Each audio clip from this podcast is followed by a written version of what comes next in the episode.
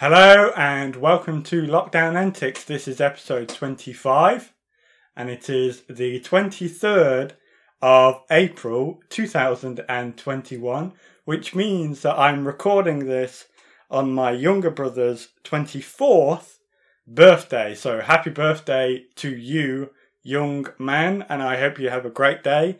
And I hope that very soon we'll see each other and we'll be able to celebrate such together. So, very happy birthday to you. Uh, I remember being 24. It was a long time ago now, a good ooh, seven years ago. And I hope that you can have as good or a better year than I did when I was 24. So, um, three cheers, hip hip hooray, hip hip hooray, hip hip hooray to my younger brother for turning 24. I would quickly like to apologise for the state of the room again. Uh, it's a bit of a mess. You might be able to see my Hoover in the background. Uh, it's there. It's back there anyway. The desk is a mess. There's lots of things on here that you wouldn't ordin- ordinarily see uh, for lockdown antics. Um, I'm wearing a cap. I don't ordinarily wear that. It's because I haven't shaved my head for a while. I look awful. And so I'm wearing a cap to sort of cover it up. And all this is sort of in pursuit of a project which is coming up, which is going to be um, on this channel. It won't be on uh, iTunes or SoundCloud, so you'll have to look out for it on YouTube.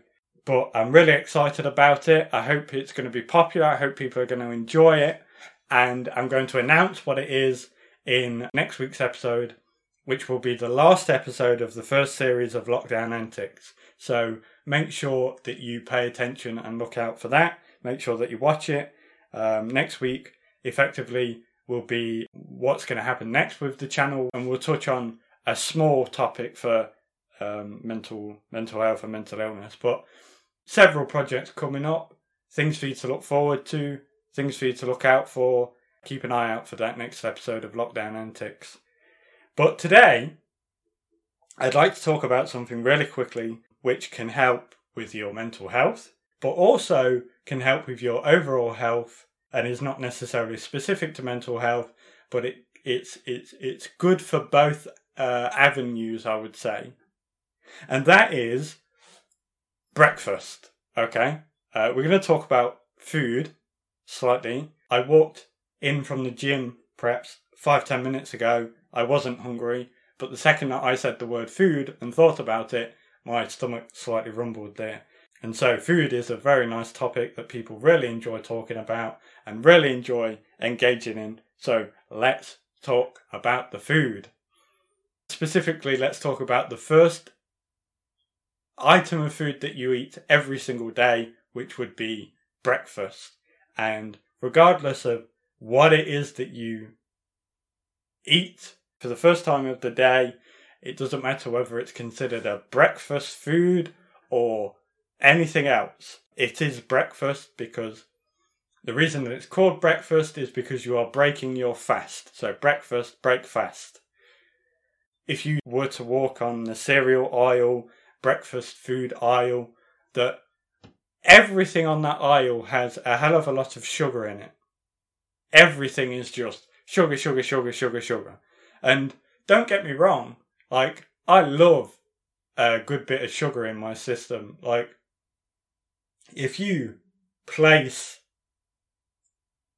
you know, cookies and donuts and apple pies, fruit pies, anything like that, anything with sort of high sugar content in front of me, regardless of the fact that I know that I will have bowel issues the next day or even later on in the day because of my sugar consumption, because I've eaten those foods, I will gorge on those things like there is no tomorrow.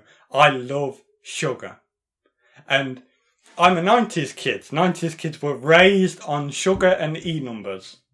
And so, like, it's almost like it's an addiction. I can't, I can't say no to it, which is why I have put a lot of effort over the course of the last, let's say, 10 years to limit my access to such foods. I don't have those things in my in my home at all.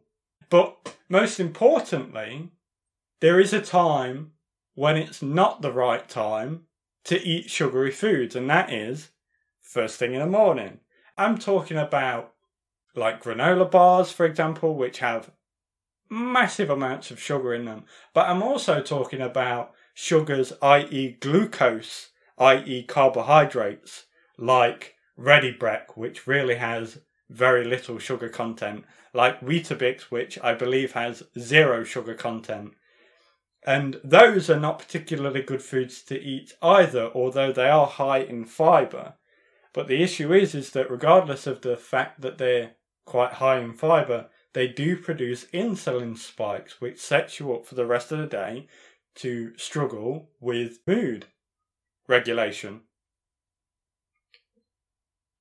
And the reason that you struggle with mood regulation is because if you create a high sugar spike in your blood, then it follows that it will produce a high insulin spike, which depletes your blood sugar levels, it brings them back to a low level. And that's not really what you want because insulin is very important in mood, regulation. And so, what you want is that you want a consistent level of insulin throughout the day. And the best way to achieve that is not to eat carbohydrates first thing in the morning. It's not to eat high sugar foods first thing in the morning, but it is to eat high protein, high fat foods first thing in the morning because although fat produces an insulin reaction, it produces one which is small and constant. And so your blood sugar levels they increase, but they don't increase massively like you like if you were to eat a sugary food or a carbohydrate food, it would go like this. Whereas if it's uh, high fat, high protein food, it comes up slowly and then consistently, and then it levels out and stays at that level consistency, consistently over the course of time. And so, if you want to have a consistent mood over the course of the day, it's a better idea to eat high fat and high protein content foods, such as eggs or dairy products. Perhaps you could make an omelette with eggs and cheese and some salt, or you could add more things to that, such as uh, sausages or some bacon. The reason that a lot of people don't know that they should eat high fat, high protein foods first thing in the morning is because fat has been demonized, particularly saturated fat, despite the fact that the history of the, the saturated fat issue is surrounded by corruption and poor science and paid science and selective data. If you are somebody who suffers from a mental illness, reducing your carbohydrate intake first thing in the morning and increasing your fat and protein intake first thing in the morning can help you to regulate your mood much more effectively, such that you could feel pretty constant over the course of the day. And that's where I'm going to end the episode. I'd like to thank you for watching or listening. Subscribe to the channel, like, and share with your friends so that we can help more people. Follow on Facebook and Instagram at Clean Edge Training. Email cleanedgetraining at gmail.com. And remember to stay strong and that we will meet again. Thank you.